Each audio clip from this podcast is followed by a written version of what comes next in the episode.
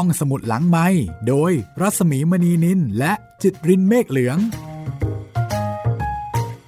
มาแล้วค่ะ ได้เวลาเปิดทำการของห้องสมุดหลังไม้อีกครั้งหนึ่งแล้วนะคะ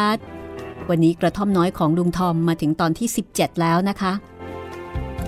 จากบทประพันธ์ของ Harriet Beecher Stowe ค่ะ แปลเป็นภาษาไทย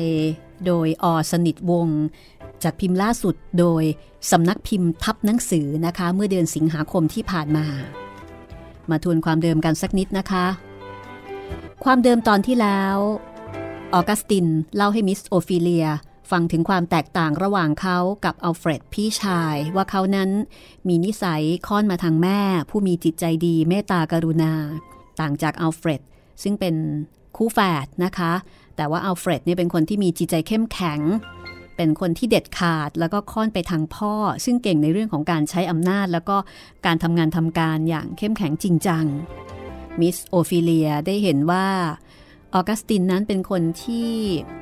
เป็นคนจิตใจดี แต่ก็เป็นคนที่ดูเหมือนว่าไม่ค่อยไม่ค่อยจะทำอะไรให้เป็นเรื่องเป็นราวสักเท่าไหร่ แล้วก็เป็นคนที่ไม่เห็นด้วยกับระบบทาสแต่ก็ไม่รู้ว่าจะจัดการเรื่องนี้ได้อย่างไร เพราะเห็นว่า หนึ่งมันไม่ใช่หน้าที่ แล้วก็เกินอำนาจที่เขาสามารถจะทำได้ ออกัสตินยังเล่าเรื่อง CPO ท่าที่ซื่อสัตย์ที่เขาซื้อมาจากอัลเฟรดพี่ชายที่ดูแลรับใช้เขาจนกระทั่งตัวตายทำให้มิสโอฟิเลียรู้จักน้องชายต่าง ต้องบอกว่าเป็นน้องชาย ซึ่งเป็นลูกพี่ลูกน้องกันมากยิ่งขึ้น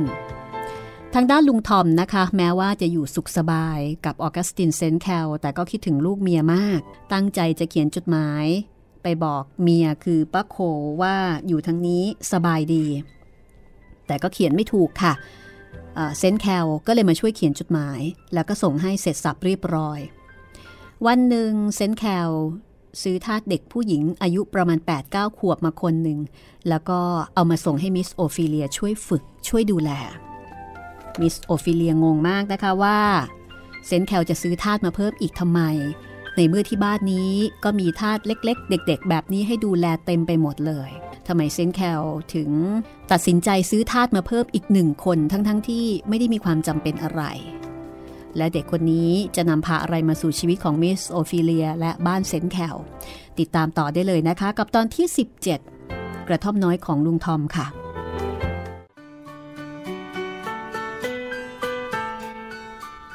ท็อปซี่ นี่นายใหม่ ที่จะคอยดูแลแก แกจะต้องประพฤติตัวให้เรียบร้อยนะ เซนแคลสั่งท็อปซี่ หลังจากที่ให้เด็กผู้หญิง ร้องเพลง แล้วก็เต้นรำให้ดู ซึ่งเด็กหญิงคนนี้ก็ส่งเสียงร้องเพลง เอามือกับเท้า เคาะจังหวะเข้ากับเสียงเพลง คือเป็นเพลงของพวกนิโกรร้องเพลงได้ดี แล้วก็มีการหกคะเมนตีลังกา แสดงท่าทางต่างๆ ให้เซนแคลดู มิสโอฟิเลีย ยืนมองด้วยความประหลาดใจ ในขณะที่เซนแคลรู้สึกพอใจ ที่เห็นมิสโอฟิเลีย แสดงกิริยาท่าทางเช่นนั้น ก็เลยสั่งเด็กบอกว่าให้ทำตัวให้ดี มิสโอฟิเลีย สงสัย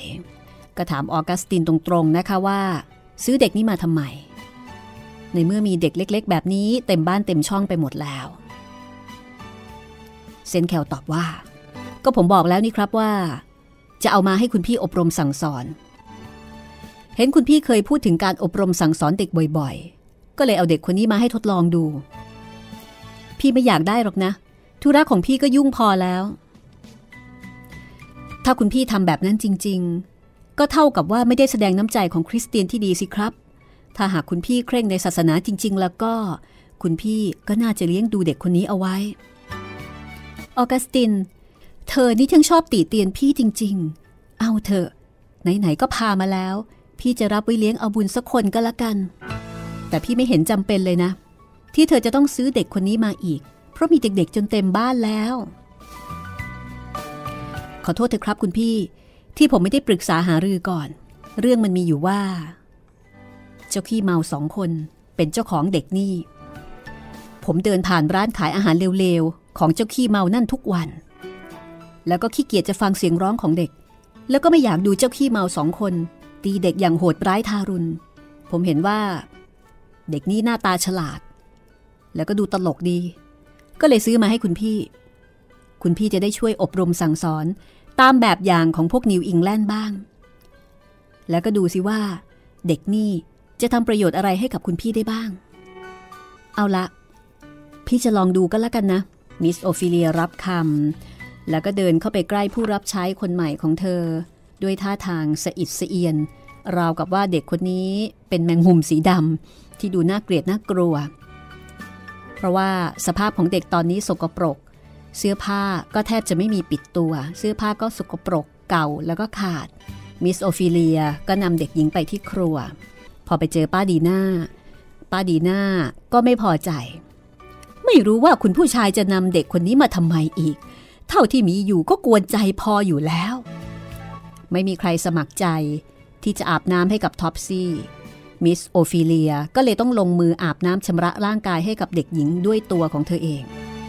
โดยมีเจน คอยช่วยอย่างไม่สู้จะเต็มใจนัก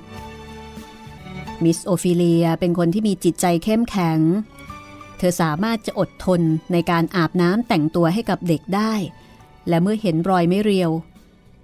ที่ประทับอยู่บนหลังและบ่าของท็อปซี่มากมายเต็มไปหมด เธอก็เกิดความสมเพชเวทนา ในขณะที่เจนบอกว่า ดูนั่นสิท่าทางจะแก่นแก้วไม่น้อยสินะ ถึงได้ถูกเฆี่ยนจนหลังลายแบบนี้ฮ่าเราคงจะมีเรื่องกวนใจเพราะว่าเด็กคนนี้แน่ ๆ เลย ฉันละเกลียดนัก เด็กนิโกรเล็ก ๆ เวียนหัว ไม่รู้ว่าคุณผู้ชายจะซื้อมาอีกทำไม เด็กคนนี้นิ่งฟังถ้อยคำของเจน ด้วยกิริยาท่าทางสงบสำรวม นานๆ ก็ชำเลืองดูตุ้มหูที่เจนสวมเสียที เมื่อท็อปซี่แต่งกายสะอาดเรียบร้อย แล้วก็ตัดผมจนสั้นแล้วมิสโอฟิเลียรู้สึกพอใจ แล้วก็เริ่มคิดหาวิธีอบรมสั่งสอนเด็กหญิงอยู่ในใจ เธอนั่งลงข้างหน้าท็อปซี่ แล้วก็ถามว่าอายุเท่าไหร่ ไม่ทราบค่ะ เด็กหญิงตอบพรางยิงฟันขาว อะไรกัน ไม่รู้ว่าตัวเองอายุเท่าไหร่ ไม่มีใครเคยบอกเลยหรือ รู้ไหมว่าใครเป็นแม่ หนูไม่มีแม่ค่ะ ไม่มีแม่ หมายความว่ายังไง เกิดที่ไหนล่ะ ไม่เคยเกิดค่ะ เฮ้อท็อปซี่ อย่าตอบฉันแบบนี้นะ ฉันไม่ได้พูดเล่นกับเธอนะ บอกสิ ว่าเธอเกิดที่ไหน แล้วก็ใครเป็นพ่อแม่ ไม่เคยเกิดค่ะ พ่อแม่ก็ไม่เคยมี ไม่มีอะไรทั้งนั้น มีคนซื้อทาสไปเลี้ยงฉันไว้กับเด็กอื่นๆป้าซูเป็นคนเลี้ยงดูเรา เด็กน้อยตอบตามความจริง เจนขัดขึ้นพร้อมกับหัวเราะว่า คุณนายคะ มีคนซื้อเด็กนิโกรเล็ก ๆ ไปเลี้ยงเยอะแยะค่ะ เขาซื้อเด็กมาราคาถูกๆ พอเลี้ยงโตแล้วก็ไปขายที่ตลาด มิสโอฟิเลียก็เลยถามต่อว่า แล้วเธออยู่กับนายมานานเท่าไหร่ ไม่ทราบค่ะ ปีหนึ่งหรือว่าไม่ถึงปี ไม่ทราบค่ะ เจนก็อธิบายอีกว่า พวกนิโกรเลวๆเนี่ยเขาไม่รู้เรื่องอะไรหรอกค่ะ เรื่องเวล่ำเวลาน่ะไม่ทราบเอาเส้นเลย เขาไม่รู้ว่าปีหนึ่งคืออะไร ไม่รู้แม้กระทั่งอายุของตัวเอง ท็อปซี่ เธอเคยได้ยินเรื่องพระเจ้าบ้างไหม คราวนี้เด็กมีท่าทางมึนงง แต่ก็ยิ้ม รู้ไหมว่าใครสร้างเธอขึ้นมา ไม่มีใครสร้างค่ะ ฉันโตเอง ไม่มีใครสร้าง ฮ่าเอาละ เย็บผ้าเป็นไหม ไม่เป็นค่ะ แล้วทำอะไรได้บ้างทำอะไรให้กับเจ้านายเก่า ตักน้ำล้างชามขัดมีด แล้วก็รับใช้คนอื่นๆ แล้วเขาดีต่อเธอไหม ถ้ารับใช้เขาดี เขาก็ดี มิสโอฟิเลีย ลุกขึ้นยืน เซนแคลยืนพิงอยู่หลังเก้าอี้ของเธอ คุณพี่เห็นไหมครับว่า เด็กนี่ฉลาด ถ้าสอนดีๆ ก็น่าจะเป็นคนดีได้ จากนั้นมิสโอฟิเลียก็ทำหน้าที่อบรมสั่งสอนดูแลท็อปซี่ เธอต้องการจะสอนให้เด็ก เชื่อฟังคำของผู้ใหญ่ เธอสอนให้ท็อปซี่ อ่านพระคัมภีร์ เย็บผ้า อ่านเขียนหนังสือ แล้วก็อาจจะมีการเฆี่ยนตีถ้าพูดปด มิสโอฟิเลียรู้สึกว่าการอบรมสั่งสอนเช่นนี้ เป็นวิธีที่คุณย่าคุณยาย เคยใช้อบรมสั่งสอนลูกหลานให้เป็นคนดีได้ เธอจึงพยายามอบรมสั่งสอนท็อปซี่โดยวิธีนี้ ใครๆ พากันเรียกเด็กนี่ว่าเด็กรับใช้ของมิสโอฟิเลีย แต่ว่าพวกในครัวไม่ค่อยจะชอบหน้าท็อปซี่มากนัก มิสโอฟิเลียก็เลยสั่งให้ท็อปซี่อยู่รับใช้เธอ ให้อยู่รับใช้เธอในห้อง ถ้ามีเวลาว่างก็หัดให้เย็บผ้า สอนให้อ่านและเขียนหนังสือ ซึ่งกว่าจะทำได้ก็ทำให้มิสโอฟิเลียยุ่งยากใจไม่ใช่น้อย ในตอนเช้าวันแรกที่มาอยู่มิสโอฟิเลียนำท็อปซี่เข้าไปในห้อง แล้วก็สอนให้รู้จัก วิธีทำเตียงให้เรียบร้อยท็อปซี่แต่งตัวสะอาดหมดจด คาดผ้ากันเปื้อนที่ลงแป้งเอาไว้จนแข็ง ผมเปียอันเล็กๆ ซึ่งเด็กหญิงชอบใจนักหนา ถูกตัดจนสั้น เด็กหญิงยืนต่อหน้ามิสโอฟิเลียด้วยสีหน้าเคร่งขรึมราวกับผู้ที่กำลังจะไปในงานศพ ท็อปซี่ คราวนี้ฉันจะสอนให้เธอทำเตียง เรื่องเตียงเป็นเรื่องที่ฉันพิถีพิถันมาก เธอจะต้องหัดทำเตียงให้เรียบร้อยที่สุด คอยดูนะ ค่ะ ท็อปซี่ นี่ตะเข็บผ้า เวลาปูต้องเอาด้านนี้ออก อีกด้านหนึ่งเป็นทางกลับของผ้า จำได้ไหม ค่ะ ท็อปซี่ตอบแล้วก็ถอนใจใหญ่อีกครั้งหนึ่ง ผ้าปูที่นอนจะต้องพับเอาไว้ใต้ที่นอนให้เรียบร้อย แล้วก็ดึงให้ตึง มิสโอฟิเลียวุ่นวายกับการสอนวิธีทำเตียงให้กับท็อปซี่ แต่เธอไม่ได้สังเกตว่าเมื่อเธอเผลอ ท็อปซี่ได้แอบหยิบถุงมือคู่หนึ่งกับริบบิ้น ซ่อนไว้ในแขนเสื้อ แล้วก็ยืนอยู่อย่างสงบเสงี่ยม เช่นเดิม เอาละไหนลองปูให้ดูสิฉันจะคอยดูว่าทำได้เรียบร้อยแค่ไหน มิสโอฟิเลียพูดแล้วก็ซุดกายลงนั่ง ในขณะที่ท็อปซี่ดึงผ้าปูที่นอนให้ตึงแล้วก็จัดหมอนให้เรียบร้อยตามวิธีการที่มิสโอฟิเลียสอน ริบบิ้นที่เด็กหญิงแอบขโมยก็ห้อยออกมานอกแขนเสื้อ ก็เลยถูกจับได้ อะไรนี่ เจ้าเด็กซุกซนและชั่วร้าย นี่เธอขโมยริบบิ้นนี่ไปเหรอ แต่ท็อปซี่ทำหน้าตาเฉย ราวกับไม่ได้ทำอะไรผิด เอ๊ะทำไมริบบิ้นนี่ถึงเข้าไปอยู่ในแขนเสื้อฉันได้ล่ะคะท็อปซี่ อย่าพูดปดนะ เธอขโมยริบบิ้นนั้นไป เปล่าค่ะ ฉันไม่ได้ขโมย ฉันเพิ่งเห็นริบบิ้นเดี๋ยวนี้เองท็อปซี่ เธอไม่รู้ว่าการพูดปดนี่เป็นสิ่งที่ชั่วร้ายมากนะ ฉันไม่เคยพูดปดค่ะ มิสโอฟิเลีย ถ้าเธอพูดปด ฉันจะเฆี่ยนนะ ถึงจะเฆี่ยนทั้งวัน ฉันก็พูดอย่างอื่นไม่ได้ คุณนายคงจะลืมทิ้งริบบิ้นไว้บนเตียง แล้วมันเข้ามาอยู่ในแขนเสื้อฉันเอง มิสโอฟิเลียโกรธมากที่ท็อปซี่กล้าพูดปดได้อย่างหน้าตาเฉย เมื่อมิสโอฟิเลียจับตัวเด็กหญิงเขย่า ถุงมือก็หล่นลงบนพื้น จากแขนเสื้ออีกข้างหนึ่ง เอาละสิ คราวนี้ไม่ใช่แค่ริบบิ้นนะคะ มีถุงมืออีกข้างหนึ่งด้วย ปรากฏว่าท็อปซี่สารภาพ คือยอมสารภาพว่าขโมยถุงมือ แต่ปฏิเสธเรื่องริบบิ้นท็อปซี่ ถ้ายอมรับซะดีๆ คราวนี้ฉันจะไม่เฆี่ยน เมื่อมิสโอฟิเลียรับรอง เด็กหญิงก็ยอมรับสารภาพและแสดงความเสียใจที่ได้ทำผิด ทีนี้มิสโอฟิเลียก็เลยไม่แน่ใจนะคะว่า ที่ผ่านมาเนี่ยเคยขโมยอะไรไปก่อนหน้านี้ไหม เธอก็คาดคั้นจนกระทั่งในที่สุด ท็อปซี่ก็เลยสารภาพว่า ฉันเคยขโมยใส่สร้อยคอลูกปัดสีแดงของคุณอีวาไปค่ะ เด็กซุกซน แล้วมีอะไรอีกที่เธอขโมยไป ตุ้มหูสีแดงของโรซาไปเอามาให้ฉันทั้งสองอย่าง เอามาไม่ได้ค่ะ ไหม้ไฟไปหมดแล้ว ไหม้ไฟหมด โกหกอีกแล้วสิ ไปเอามาเดี๋ยวนี้นะ ถ้าโกหกอีกแล้วก็ จะถูกเฆี่ยน ท็อปซี่ร้องไห้ คร่ำครวญ แล้วก็ยืนยันว่าของเหล่านั้นถูกไฟไหม้หมดแล้ว มิสโอฟิเลียถามว่าทำไมถึงเอาไปเผา เด็กน้อยตอบว่า เพราะฉันเป็นคนชั่วร้ายค่ะ ขณะนั้น อีวาเดินเข้ามาในห้อง โดยที่ไม่รู้เรื่องรู้ราวอะไร เด็กหญิงสวมสร้อยลูกปัดสีแดงที่ท็อปซี่บอกว่าได้ขโมยไป อีวา หนูไปได้สร้อยคอมาจากไหน อีวางงแล้วก็บอกว่า หนูใส่อยู่ตลอดทั้งวันค่ะ แล้วเมื่อวานนี้ล่ะ ใส่หรือเปล่า ใส่ค่ะ เมื่อคืนหนูลืมถอด ก็เลยใส่อยู่ตลอดคืนค่ะคุณป้า มิสโอฟิเลียรู้สึกมึนงงแล้วก็งงมากยิ่งขึ้นเมื่อโรซาเดินเข้ามาในห้อง เธอทูนกระจาดใส่ผ้าที่เพิ่งรีดใหม่ๆ ไว้บนศีรษะ ตุ้มหูที่เธอสวมแกว่งไปแกว่งมา มิสโอฟิเลียงงมากว่า เอ๊ะทำไมเด็กคนนี้ถึงโกหกว่า เป็นคนขโมยทั้งๆทที่จริงๆเนี่ยเธอไม่ได้ขโมย ท็อปซี่ทำไมถึงพูดปด ว่าขโมยของเหล่านี้ในเมื่อเธอไม่ได้ขโมยไปจริง ๆ ก็คุณนายบอกให้ฉันรับสารภาพ ฉันก็ต้องทำตามสิคะ ฉันบอกให้สารภาพแต่สิ่งที่เธอขโมยไป เมื่อไม่ได้ขโมยจะสารภาพทำไมกันทำแบบนี้ก็เท่ากับพูดปดเหมือนกัน โรซาก็เลยบอกว่าเด็กคนนี้เนี่ยพูดจาเชื่ออะไรไม่ได้ ชอบปั้นน้ำเป็นตัว ถ้าฉันเป็นคุณผู้ชายแล้วก็จะเคี่ยนให้เนื้อขาดทีเดียว โรซาทำอย่างนั้นไม่ได้นะ ฉันทนฟังคำพูดแบบนั้นไม่ได้ อีวาพูดขึ้นทันที โอ้ยคุณหนูอีวาไม่รู้เรื่องอะไรหรอกค่ะ เพราะคุณเป็นคนดี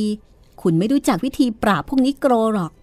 พวกนี้นะ่ะ เราจะต้องคอยปราบให้เรียบ ถ้าไม่อย่างนั้นก็จะพากันเหลิงไปหมด อีวาโกรธมาก โรซาอย่าพูดอย่างนี้อีกจนคำเดียวนะ โรซานิ่งเงียบทันที คุณหนูอีวา มีเลือดของตระกูลเซนแคลเต็มตัว เธอมีใจเมตตากรุณาเหมือนคุณพ่อไม่มีผิด โรซาพูดขณะที่เดินออกจากห้องไป อีวายืนมองดูท็อปซี่ เด็กทั้งสองยืนเผชิญหน้ากัน ทั้งคู่ เหมือนกับเป็นตัวแทนของมนุษย์สองจำพวก ที่มีรูปร่างลักษณะแตกต่างกันอย่างลิบลับ อีวาผมสีทอง นัยน์ตาสีฟ้า ท่าทางเป็นผู้ดีมีตระกูล ส่วนท็อปซี่ มีผิวเนื้อ และนัยน์ตาดำคม ผมหยิกหยอง ท่าทางฉลาดเฉลียว อีวาถือกำเนิดมาจากพวกแซกซันพวกที่มีภูมิธรรมสูง มีการศึกษาดี มีศีลธรรมสูง ทั้งทางร่างกายและจิตใจ ส่วนท็อปซี่ถือกำเนิดจากพวกแอฟริกัน ชาติที่ถูกกดขี่ข่มเหงต้องตกเป็นทาส เป็นพวกที่โง่เขลาทำงานหนักและมีความผิด ท็อปซี่ที่น่าสงสารทำไมเธอถึงต้องขโมยของ เดี๋ยวนี้คุณป้าก็เลี้ยงเธอเป็นอย่างดีนี่นา ถ้าอยากได้อะไรก็ขอสิ ฉันยินดีจะให้ของของฉัน ดีกว่าที่จะให้เธอขโมย ถ้อยคำของอีวา เป็นถ้อยคำอันอ่อนหวาน ที่ท็อปซี่ได้เคยฟังเป็นครั้งแรกในชีวิต น้ำเสียงอันไพเราะ กิริยามารยาทอันอ่อนโยนนุ่มนวลของอีวา จับใจอันแข็งกระด้างของเด็กหญิงนิโกร ในดวงตาที่ดำขลับของท็อปซี่ มีหยาดน้ำตาเอ่อคลอแต่แล้วเด็กหญิงก็หัวเราะ และยิงฟันขาวเช่นเคยท็อปซี่ ซึ่งเคยชินต่อถ้อยคำอันหยาบกระด้างที่ผู้คนกล่าวกับตน เธอไม่สามารถที่จะเชื่อได้ว่า เธอได้ยินถ้อยคำอันอ่อนหวานไพเราะ จากอีวาจริง ๆ เธอเพียงแต่คิดว่า ถ้อยคำของอีวาเป็นสิ่งที่น่าขัน และไม่มีใครสามารถอธิบายได้ แต่ท็อปซี่ก็ไม่ได้เชื่อถ้อยคำเหล่านั้น แต่จะทำอะไรกับท็อปซี่มิสโอฟิเลียรู้สึกว่า เรื่องนี้เป็นปัญหาหนักอกสำหรับเธอมิใช่น้อย วิธีการที่เธอเตรียมไว้สำหรับฝึกฝนอบรมท็อปซี่ ดูเหมือนจะไม่ได้ผล เรื่องราวจะเป็นอย่างไรต่อไปนะคะ ติดตามได้ช่วงหน้ากระท่อมน้อยของลุงทอม ตอนที่ 17 ช่วงที่ 2 ค่ะ ห้องสมุดหลังไม้โดยรัสมีมณีนินและจิตรินเมฆเหลือง เข้าสู่ช่วงที่2ของตอนที่ 17 นะคะ กระท่อมน้อยของลุงทอม กับวรรณกรรมที่ทรงพลังในศตวรรษที่ 19 ที่มียอดขายระเบิดเถิดเทิง เป็นรองก็แต่คัมภีร์ไบเบิลนะคะ ขายดีมากแล้วก็ทรงอิทธิพลมาก ใครได้อ่านก็ประทับใจ สะเทือนใจ แล้วก็กลายเป็นหนังสือที่ส่งอิทธิพลทางความคิด แล้วก็นำไปสู่การเลิกทาส ในระยะเวลาต่อมาอีก 9 ปี กระท่อมน้อยของลุงทอมแปลมาจากหนังสือเรื่อง Uncle Tom's Cabin ของ Harriet Beecher Stowe นะคะ แปลเป็นไทย โดยอสนิทวงศ์จัดพิมพ์โดยสำนักพิมพ์ทับหนังสือเมื่อเดือนสิงหาคมนะคะ เป็นปกแข็งค่ะ หนาประมาณ 500 หน้านะคะคุณผู้ฟังท่านไหนสนใจก็สามารถที่จะไปถามหาได้ตามร้านหนังสือใหญ่ ๆ โดยทั่วไป และถ้าฟังจากห้องสมุดหลังใหม่ก็ฟังไปได้เรื่อยๆนะคะ ตอนนี้ตอนที่ 17 แล้ว แล้วถ้าเกิดว่าต้องการติดต่อกับผู้จัดพูดคุยเกี่ยวกับเรื่องของหนังสือเนื้อหา หรือว่าอยากจะเสนอแนะเรื่องใหม่ ที่จะนำมาเล่าในรายการก็ติดต่อกันได้ที่รัศมีมณีนิลนะคะ เป็น Facebook บุคคลค่ะ เป็นภาษาอังกฤษนะคะ R A double S A M double E M A N double E N I L ค่ะ และถ้าเกิดว่าส่งคำขอเป็นเพื่อนแล้ว รบกวน inbox มาบอกกันด้วยนะคะ inbox มาบอกกันนิดนึงว่ามาจากรายการห้องสมุดหลังใหม่ ตอนนี้มีตัวละครมาให้เราได้รู้จักเพิ่มอีกตัวหนึ่งแล้วก็คือท็อปซี่เด็กผู้หญิงที่ดูเคยชินกับความหยาบคาย เคยชินกับการเคี่ยนตี กับการถูกลงโทษ พูดง่าย ๆว่าเป็นเด็กที่ดื้อด้าน เป็นเด็กที่เคยชินนะคะ กับการลงโทษ เพราะว่าท็อปซี่เจอเจอแต่เรื่องแบบนี้มาโดยตลอด ไม่เคยมีใครที่รัก แล้วก็เป็นห่วงเป็นใยเธอมาก่อนเลย ไม่แม้แต่จะพูดจาดีๆกับเธอ ในยุคนั้นสมัยนั้น เด็กแบบท็อปซี่ที่เติบโตมาแบบ มาแบบนี้นะคะ ก็คงจะมีไม่น้อย ถูกขายเป็นต่อๆกันมา แล้วก็ถูกคนมองเหมือนกับสิ่งของมองเหมือนสัตว์ ที่ไม่มีความรู้สึกไม่มีชีวิตจิตใจ เอาละค่ะ เรามาติดตามกันต่อนะคะว่ามิสโอฟิเลียจะสามารถดูแลแล้วก็ดัดสันดานของท็อปซี่ให้เป็นคนดีขึ้นมาบ้างได้หรือไม่ ติดตามได้เลยนะคะ กับตอนที่ 17 ช่วงที่ 2 กระท่อมน้อยของลุงทอมค่ะ มิสโอฟิเลีย เคยบ่นกับเซนต์แคลร์ว่า เธอไม่รู้จะจัดการอย่างไรกับท็อปซี่ เธอมองไม่ออกว่าถ้าเลี้ยงโดยที่ไม่มีการเฆี่ยนตีเลยเนี่ย เห็นจะไม่ได้การ เพราะว่าท็อปซี่นี่เป็นเด็กที่ค่อนข้างจะดื้อไม้เรียวนะคะ แล้วก็เคยชินกับการถูกลงโทษแบบแรงๆ เซนต์แคลร์ก็บอกว่าไม่เป็นไร เฆี่ยนก็ได้ โอฟิเลียสามารถจะทำอะไรกับเด็กนั่นได้ทุกอย่าง เพราะว่าตอนนี้ท็อปซี่เหมือนกับเป็นสมบัติของมิสโอฟิเลียที่เธอสามารถจะทำอะไรกับเด็กนี่ก็ได้ คุณพี่จะทำยังไงก็ได้นะครับ ตามใจคุณพี่เลย แต่ผมขอบอกซะก่อนว่า เด็กคนนี้ด้านไม้ซะแล้ว เมื่อตอนอยู่กับนายเก่า เคยถูกตีด้วยเหล็กเขี่ยถ่าน แล้วก็อะไรอะไรทุกอย่างสุดแท้แต่คนที่ตีจะหยิบฉวยได้สะดวก คุณพี่เคียนเบาๆ เด็กมันไม่เจ็บหรอกครับ มิสโอฟิเลียก็เลยถามว่า ถ้าอย่างนั้นจะให้พี่ทำอย่างไรล่ะ แหม คุณพี่ถามแบบนี้ ผมก็ตอบลำบากนะครับ ผมอยากให้คุณพี่ตอบเองดีกว่า ว่าเราจะทำอะไรกับมนุษย์คนหนึ่ง ซึ่งถูกปกครองมาโดยการเคี่ยนตี คือหมายความว่าถ้ามิสโอฟิเลียจะใช้วิธีการเฆี่ยนตี ก็คงจะต้องเหนื่อยแรง เพราะว่าเด็กคนนี้เคยถูกเฆี่ยนตีมาแบบแสนสาหัส เคยถูกกระทำรุนแรงมามากมาย อย่างหนักหน่วง เพราะฉะนั้นถ้าจะใช้ภาษานี้มิสโอฟิเลียก็คงจะต้องออกแรงไม่น้อย ข้อนี้ยากเกินกว่าที่พี่จะตอบได้ พี่เกิดมาก็ไม่เคยเจอเด็กแบบนี้ แต่เด็กแบบนี้มีอยู่ทั่วไปในหมู่พวกเรา เราจะปกครองคนแบบนี้ได้ยังไง มิสโอฟิเลียบอกว่าเธอก็ไม่รู้เหมือนกัน เส้นแคลก็เลยบอกว่าความโหดร้ายทารุณของพวกนายนายที่มีทาตอย่างเช่นเรื่องเยปรูนั้น เป็นเรื่องที่สามารถจะพบเจอได้ เส้นแคลให้ความเห็นว่า ถ้าต่างฝ่ายต่างแข่งเข้าหากัน เจ้าของทาตยิ่งโหดร้ายขึ้นทาตก็ยิ่งดื้อดึงขึ้น การเคี่ยนตีและการเกลี้ยกราด ก็เปรียบเสมือนยานอนหลับ คือยิ่งกินมาก ก็ยิ่งต้องเพิ่มยาให้แรงขึ้นทุกที ผมจึงคิดจะปกครองทาตของผม โดยไม่มีการเคี่ยนตี แต่ปรากฏว่าทาตของผมก็เหมือนกับเด็กๆ ที่ถูกผู้ใหญ่ตามใจจนเสียเด็ก แต่ผมคิดว่านั่นก็ดีกว่าที่เราจะต้องเป็นคนทารุณโหดร้ายทั้งสองฝ่าย คุณพี่พูดมามากมายแล้ว ถึงเรื่องความรับผิดชอบของเรา ในการอบรมสั่งสอนคนพวกนี้ ผมก็เลยอยากให้คุณพี่ลองเลี้ยงไอ้เจ้าเด็กแก่นแก้วคนนี้ดูสักคน มิสโอฟิเลียก็เลยบอกว่า เป็นเพราะเซนแคลปกครองตามแบบที่เขาเชื่อนั่นเอง เด็กๆในการปกครองของเซนแคลถึงได้กลายเป็นเด็กแก่นแก้วไปหมด คือเซนแคลเองก็ก็หย่อนเกินไปนะพูดง่าย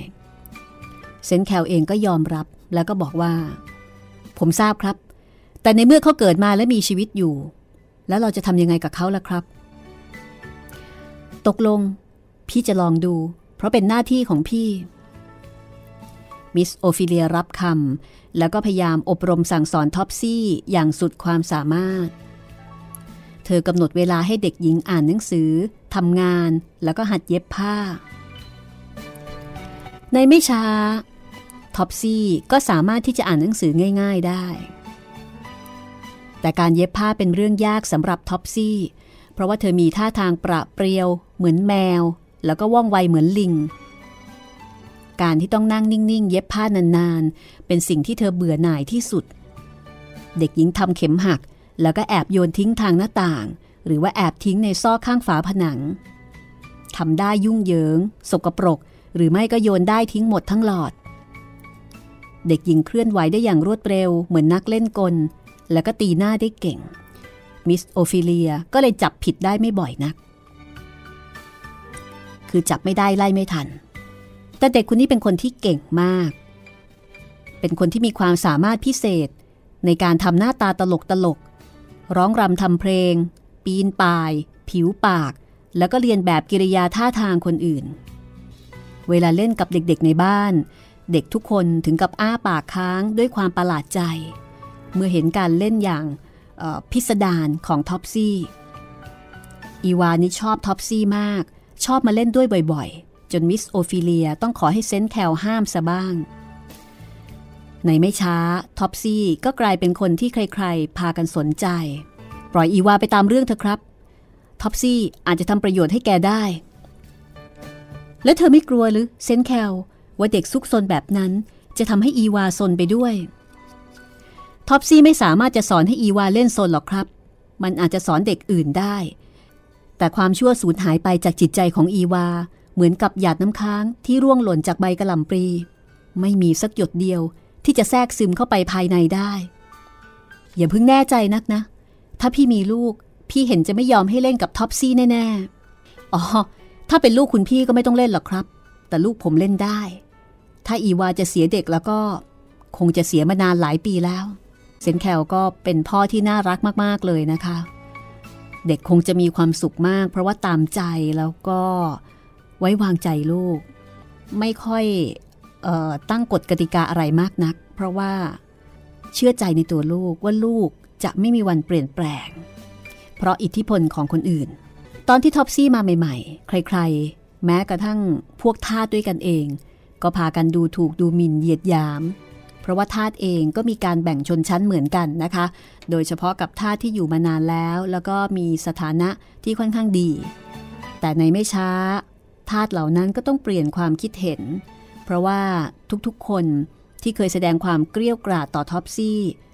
ก็จะต้องมีอันเป็นไปต่างๆ นานา บางทีตุ้มหูหรือว่าของประดับเล็ก ๆ น้อยๆของคนคนนั้นก็จะหายไป หรือถ้าไม่อย่างนั้นก็จะต้องประสบเหตุร้ายอย่างอื่น เช่น ถูกน้ำร้อนลวก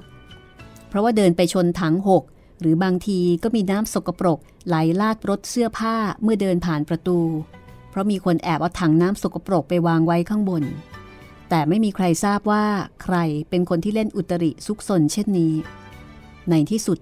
ทุกคนในบ้านก็ปล่อยให้ท็อปซี่อยู่ตามลำพัง ไม่มีใครเข้าไปยุ่งด้วย ท็อปซี่เป็นเด็กที่เฉลียวฉลาด เป็นเด็กที่เรียนรู้และก็ทำอะไรได้เร็ว ถ้าวันไหนเอาใจใส่ดี เด็กหญิงก็ปัดกวาดจัดห้องหับ แล้วก็ปูที่นอนของมิสโอฟิเลียเรียบร้อย แต่ถ้าวันไหนนึกขี้เกียจขึ้นมา เธอก็จะปล่อยข้าวของรกรุงรัง แทนที่จะทำเตียง เธอจะถอดปลอกหมอนออก แล้วก็เอาหัวชนหมอนจนนุ่นกระจุยกระจาย บางทีก็ปีนเสาแล้วก็เอาหัวห้อยลงมา บางทีเอาหมอนข้างมาสวมเสื้อนอนของมิสโอฟิเลีย แล้วก็ทำท่าทำทางตลกตลกอยู่หน้ากระจกเงา มิสโอฟิเลียเรียกการเล่นชนิดนี้ของท็อปซี่ว่าเล่นพิเรนทร์ มีอยู่ครั้งหนึ่งมิสโอฟิเลียพบว่าท็อปซี่เอาผ้าห่มสีแดงผืนที่ดีที่สุดของเธอมาโพกศีรษะ แล้วก็เดินไปมาหน้ากระจกอย่างงามสง่า เพราะมิสโอฟิเลียลืมใส่กุญแจตู้เสื้อผ้า มิสโอฟิเลียถามว่าทำไมถึงชอบซนแบบนั้นท็อปซี่ก็บอกว่า ไม่ทราบค่ะ อาจจะเป็นเพราะว่าฉันเป็นเด็กชั่วร้ายกระมังคะ นี่ ฉันไม่รู้แล้วนะ ว่าจะทำอย่างไรกับเธอดี เคียนสิคะ นายเก่าเคยเคียนเสมอ ถ้าไม่ถูกเคียน ก็คงทำงานดีไม่ได้ ฉันไม่อยากจะเคียนเธอนะ ถ้าเธอตั้งอกตั้งใจทำงานดีได้ แต่ทำไมถึงชอบทะเลถลายนัก ฉันเคยถูกเคี่ยนจนเคยเสียแล้วล่ะค่ะ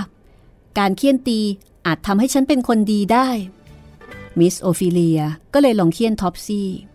เวลาถูกเฆี่ยนเด็กหญิงก็ส่งเสียงร้องคร่ำครวญ วิงวอนให้มิสโอฟิเลียกรุณา แต่พอมิสโอฟิเลียหยุดเฆี่ยน เด็กหญิงก็ขึ้นไปนั่งบนระเบียง มีเด็กๆล้อมรอบ แล้วก็พูดอย่างไม่แยแสว่ามิสโอฟิเลียตีเบาเหมือนยุงกัด นายเก่าของเธอสิ เฆี่ยนเจ็บนัก ท็อปซี่มักจะพูดให้เด็ก หรือว่าคนอื่นๆฟังว่า ทุกๆคนมีความผิดบาป และพวกนิโกรมีความผิดบาปมากกว่าพวกผิวขาว และตัวเธอเองเป็นคนชั่วร้ายที่สุดในโลก เหมือนกับถูกฝังหัวมาแบบนี้ ว่าเกิดมาชั่วร้ายไม่มีวันที่จะเป็นคนดีได้ ต้องอยู่กับความรุนแรง อยู่กับความชั่วร้าย ในวันอาทิตย์ มิสโอฟิเลีย จะสอนท็อปซี่ให้อ่านและท่องพระคัมภีร์ซึ่งเด็กหญิงก็จำได้แม่นยำจนมิสโอฟิเลีย รู้สึกดี คือรู้สึกเกิดกำลังใจและศรัทธาในการสอนมากขึ้น เซนแคลถามว่าการเรียนพระคัมภีร์จะให้ประโยชน์อะไรกับท็อปซี่ได้บ้าง พระคัมภีร์เป็นสิ่งที่เด็กๆทุกคนจะต้องเรียนนะ และจะเข้าใจหรือเปล่าครับ อ๋อ เวลาเรียนน่ะ เด็กไม่เข้าใจหรอก แต่เมื่อโตขึ้นก็จะเข้าใจไปเอง ผมยังไม่เข้าใจเลยครับคุณพี่ ทั้งๆทที่ตอนเป็นเด็ก คุณพี่สอนผมซะอย่างละเอียดละออเธอเรียนได้ดีมากนะออกัสติน พี่เคยหวังว่าเธอจะเป็นคนดี แล้วเดี๋ยวนี้ คุณพี่เห็นผมดีไหมครับ พี่อยากให้เธอดี เหมือนเมื่อตอนที่เป็นเด็กๆ นะออกัสติน ผมก็เหมือนกันครับ เอาเป็นว่า คุณพี่สอนท็อปซี่ต่อไปดีกว่า อาจจะช่วยให้เด็กนั่นดีก็ได้ ท็อปซี่ยืนนิ่ง เหมือนรูปปั้นสีดำ ในขณะที่มิสโอฟิเลียสอนต่อไปว่า บรรพบุรุษคู่แรกของเรา ถูกปล่อยปละละเลยให้ทำอะไรอะไรตามอำเภอใจ ก็เลยหลงกระทำผิด แล้วก็ถูกขับไล่ออกจากสถานที่ ซึ่งพระเจ้าให้เขาอยู่แต่ดั้งเดิมมา ท็อปซี่ขยิบตา แล้วก็มองมิสโอฟิเลียเป็นเชิงถาม สงสัยอะไรหรือเปล่าท็อปซี่ สถานที่อะไรคะ เคนตักกี้ใช่ไหมคะ นายเคยบอกว่าพวกเรามาจากเคนตักกี้ เซนแคลหัวเราะ คุณพี่ต้องอธิบายความหมายให้เด็กนั่นเข้าใจ ไม่อย่างนั้นยุ่งกันใหญ่ครับ ออกัสติน เธออย่าหัวเราะสิ พี่สอนไม่ได้นะ ถ้าเธอคอยนั่งหัวเราะอยู่เรื่อย ๆ แบบนี้ ถ้างั้นผมไม่กวนอีกแล้วครับ เซนแคลหยิบหนังสือพิมพ์เข้าไปนั่งอ่านในห้องรับแขก แต่ก็อดขำไม่ได้ เมื่อท็อปซี่พูดคำยากๆผิด มิสโอฟิเลีย อบรมสั่งสอนท็อปซี่อยู่เช่นนี้ ปีหนึ่งหรือว่าสองปี เธอเป็นกังวลในการเลี้ยงดูเด็กหญิงมาก จนใครๆเกรงว่าเธอจะป่วยเป็นโรคเส้นประสาท เซนแคลรักใคร่เมตตาต่อเด็กนั้น และมักจะคอยแก้ตัวแทนเมื่อเด็กท็อปซี่ทำผิด เซนแคลเคยให้เศษสตางค์เด็กหญิงไปซื้อลูกกวาด และลูกนัทกินเสมอ ท็อปซี่เป็นคนใจกว้าง เวลามีขนมก็แจกให้เด็กอื่นๆ กินกันจนทั่ว จนกระทั่งเด็กๆ ในครอบครัว พากันรักใคร่ชอบพอท็อปซี่ทุกคน เรียกว่าในที่สุดท็อปซี่ก็สามารถที่จะกลายมาเป็นส่วนหนึ่งของครอบครัวเซนแคลได้ กลายเป็นส่วนหนึ่งของบรรดาทาสในบ้านของเซนแคลตอนนี้เรากลับไปที่บ้านเก่าของลุงทอมกันบ้างนะคะ บ้านเก่าของลุงทอม กระท่อมน้อยของลุงทอม ในบ้านของมิสเตอร์และมิสซิสเชลบีในเคนตักกี้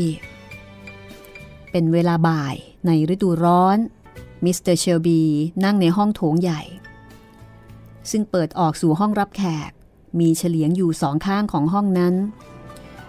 มิสเตอร์เชลบี เอนหลังพิงพนักเก้าอี้ แล้วก็กำลังสูบบุหรี่อย่างสบายอารมณ์ มิสซิสเชลบีนั่งเย็บผ้าอยู่ที่ประตู สีหน้าของเธอเหมือนกับกำลังหาโอกาสที่จะพูดอะไรบางอย่างออกมา จนในที่สุดมิสซิสเชลบีก็กล่าวกับสามีว่า รู้ไหมคะ ว่าป้าโคได้รับจดหมายจากลุงทอมอ๋อจดหมายเหรอ ทอมมีเพื่อนที่บ้านใหม่เป็นยังไงบ้างล่ะ สบายดีหรือ ครอบครัวผู้ดีครอบครัวหนึ่งซื้อแกไป ทอมได้รับความเมตตาปราณี แล้วก็ไม่ต้องทำงานหนัก ดีจัง ฉันยินดีนะ ที่ได้ทราบข่าวนี้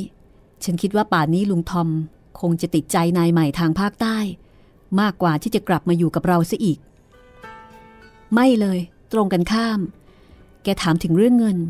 ที่เราจะเอาไปไถ่แกคืนมาอย่างร้อนใจ มื่อไหร่คุณจะรวบรวมเงินได้ล่ะคะ เรื่องนั้นยังกะไม่ได้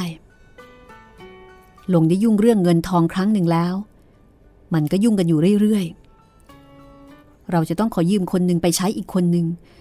ฮ่ามันช่างวุ่นวายไปหมด แต่ฉันคิดว่าเราสามารถจะจัดการเรื่องหนี้สินของเราให้เรียบร้อยได้ เราขายม้าให้หมด แล้วก็ขายนาของคุณสักแปลง ก็น่าจะพอใช้หนี้ได้หมดนะคะ ตลกหน้าเอมิลี่ เธอเป็นผู้หญิงที่ดีที่สุดในเคนตักกี้ แต่เธอไม่มีความเข้าใจในเรื่องธุระการงานเอาซะเลย พวกผู้หญิงไม่เข้าใจหรอก แต่อย่างน้อยที่สุด คุณจะไม่ยอมให้ฉันออกความเห็น เกี่ยวกับธุระการงานของคุณบ้างเลยเหรอคะ คุณลองเอาบัญชีมาให้ฉันดูสิคะ ว่าคุณเป็นหนี้อยู่ทั้งหมดเท่าไหร่ แล้วก็ลองให้ฉันช่วยคุณประหยัดดูบ้างเหลวไหล อย่ากวนใจฉันหน่อยเลยนะเอมิลี่ ฉันก็บอกไม่ถูกหรอก ว่าฉันเป็นหนี้อยู่เท่าไหร่ ฉันรู้หรอกนะ ว่าจะทำยังไง แต่เรื่องตัดนั่นเติมนี่น่ะ ไม่มีประโยชน์หรอก บอกแล้วว่า เธอไม่มีความรู้เกี่ยวกับธุรกิจการงานของฉัน มิสเตอร์เชลบีปิดทางที่จะอธิบายให้ภรรยาเข้าใจ ด้วยการขึ้นเสียงดัง ซึ่งเป็นวิธีที่เขาชอบใช้กับเธอเสมอ เมื่อพูดกันเกี่ยวกับเรื่องของธุระการงาน มิสซิสเชลบี หยุดพูด พร้อมกับถอนใจ ตามที่สามีพูดมาแล้ว เธอเห็นจริงด้วยทุกประการ มิสซิสเชลบีเป็นคนที่มีนิสัยละเอียดอ่อน แล้วก็จิตใจดี เธอตั้งใจแน่วแน่ว่า เธอจะพยายามไถ่ลุงทอมกลับคืนมาให้ได้ แต่เมื่อมิสเตอร์เชลบีสามีบอกว่ายังรวบรวมเงินไม่ได้ เธอก็รู้สึกหนักใจ คุณไม่คิดเหรอคะ ว่าเราควรจะพยายามทำอะไรสักอย่าง เพื่อให้ได้เงินค่าตัวลุงทอมป้าโคที่น่าสงสาร แกหวังว่าเราจะไถ่ผัวแกคืนมานะคะ ฉันเสียใจ ถ้าป้าโคจะคิดแบบนั้น ก่อนจะสัญญากับแก ฉันไม่ทันได้คิดให้รอบคอบ เรื่องไถ่ทอมกลับมาน่ะฉันไม่แน่ใจซะแล้ว ทอมอาจจะมีเมียใหม่ในสองปีนี้ก็ได้ และป้าโคก็ควรจะหาผัวใหม่บ้างเหมือนกัน มิสเตอร์เชลบีคะ ฉันได้สอนพวกทาสของเราว่า การแต่งงานเป็นพิธีศักดิ์สิทธิ์ ฉันไม่สามารถจะแนะนำป้าโคให้ทำอย่างที่คุณว่าได้หรอกนะคะ มิสเตอร์เชลบีก็บอกว่า ไม่น่าไปสั่งสอนพวกทาสแบบนั้นเลยสำหรับเขาแล้ว พวกนิโกรไม่ควรจะถือการแต่งงานเป็นเรื่องสำคัญ เหมือนอย่างพวกผิวขาวผู้เป็นนาย แต่ศีลธรรมที่ฉันอบรมสั่งสอนเขา มาจากพระคัมภีร์นะคะ นี่เอมิลี่ ฉันไม่อยากจะขัดใจเธอในเรื่องเกี่ยวกับศาสนานะ แต่ศีลธรรมของเธอคงไม่เหมาะสมกับคนที่ตกอยู่ในสภาพแบบนี้ คือสามีเนี่ยรู้สึกว่าไม่ควรจะใช้มาตรฐานเดียวกัน ในขณะที่ภรรยารู้สึกว่า ใช้มาตรฐานเดียวกัน ก็คือใช้พระคัมภีร์เล่มเดียวกัน เอมิลี่ เธอคงไม่ทำตัวเธอให้ตกต่ำลงมาแบบนั้นนะ ฉันยอมให้เธอทำแบบนั้นไม่ได้ มิสเตอร์เชลบีพูด เมื่อมิสซิสเชลบีบอกว่า ถ้าสามีไม่จัดการ หาเงินมาไถ่ลุงทอม เธอจะออกไปสอนดนตรี เพื่อที่จะเอาเงินมาไถ่ตัวลุงทอม คือในสมัยนั้น ผู้หญิงที่มีสามี คงไม่ได้ออกไปทำงานนะคะ ถ้าออกไปทำงานก็แสดงว่าคงมีปัญหาในเรื่องของเศรษฐกิจเรื่องของฐานะ สามีก็จะเสียหน้า แต่มิสซิสเชลบีบอกว่า การสอนดนตรีไม่ได้ทำให้ฉันต่ำลงหรอกนะคะ การเสียสัญญาต่อพวกทาสเหล่านี้ต่างหาก ที่ทำให้ฉันละอายใจ เธอช่างเป็นคนกล้าหาญและก็ฉลาดรอบคอบเสมอนะ เอมิลี่ แต่ฉันขอแนะนำว่า ก่อนจะทำอะไร เธอควรจะคิดดูให้รอบคอบ ในขณะนั้น การสนทนาถูกขัดจังหวะเมื่อป้าโค ภรรยาของลุงทอมเดินมาที่ปลายระเบียง คุณนายคะ มีอะไรเหรอป้าโค คุณนายมาดูเป็ดไก่หน่อยสิคะ ดิฉันไม่ทราบว่าคุณนายจะให้ทำอะไรบ้าง มิสซิสเชลบียิ้มเมื่อเห็นเป็ดไก่ที่ฆ่าแล้ว นอนเรียงกันบนโต๊ะในครัว คุณนายจะให้ทำพายเนื้อไก่ไหมคะทำอะไรก็ได้ป้าอยากทำอะไรก็ตามใจ ฉันกินได้ทั้งนั้นแหละป้าโค ยืนมองเป็ดไก่อย่างใจลอย ในที่สุด แกก็หัวเราะเบาๆ แล้วก็พูดขึ้นว่า คุณผู้ชายกับคุณนาย จะเถียงกันด้วยเรื่องเงินเงินทองทองทำไมคะ คุณนายไม่ใช้ของที่มีอยู่ในมือแล้วให้เป็นประโยชน์ ป้าพูดอะไร ฉันไม่เข้าใจ มิสซิสเชลบีพูด จากสีหน้ากริยาอาการของป้าโคแสดงว่า แกคงจะแอบได้ยิน เรื่องที่เธอพูดกับสามีมาโดยตลอด คุณนายคะ ดิฉันได้ทราบว่ามีคนต้องการจะจ้างแม่ครัวไปทำขนมหวานที่ลุยส์วิลเขาจะให้ค่าจ้างอาทิตย์ละ4ดอลลาร์ แล้วไงล่ะ ตอนนี้ซอลลี่ก็พอจะทำอะไรได้แล้ว ดิฉันหัดให้ทำขนมและกับข้าว จนเดี๋ยวนี้ก็พอจะรู้จักหุงต้มกินได้บ้าง ถ้าคุณนายยอม ดิฉันจะช่วยเก็บเงินสำหรับไปไถ่ลุงทอมกลับมา แต่ป้าคงไม่อยากทิ้งลูกๆไปนี่นะ พวกเด็กๆ ผู้ชายก็โตพอจะทำงานกลางวันได้แล้วค่ะ และซอลลี่ก็จะช่วยดูลูกคนเล็กของดิฉันได้ มิสซิสเชลบีแย้งว่าลุยส์วิลนี่อยู่ค่อนข้างไกล แต่ป้าโคก็บอกว่าไม่เป็นไร เธอสามารถจัดการได้ สุดท้ายมิสซิสเชลบีก็บอกว่า ตามใจ ถ้าอยากไปฉันก็จะให้ไป แล้วจะช่วยเก็บเงินค่าจ้างของป้าไว้สำหรับช่วยไถ่ลุงทอมของป้ากลับคืนมาก็แล้วกันนะ ดวงหน้าอันเศร้าสลดของป้าโค แจ่มใสขึ้นมาทันที เรื่องราวจะเป็นอย่างไรต่อไปนะคะมิสซิสเชลบีกับป้าโค จะสามารถรวบรวมเงิน ไปไถ่ลุงทอมกลับมาได้หรือไม่ ติดตามต่อ ตอนต่อไปนะคะ ตอนที่ 18 กระท่อมน้อยของลุงทอม ของ Harriet Beecher Stowe แปลโดยออสนิทวงนะคะ วันนี้หมดเวลาแล้วลาไปก่อนสวัสดีค่ะ ห้องสมุดหลังไม้โดยรัสมีมณีนินและจิตรินเมฆเหลือง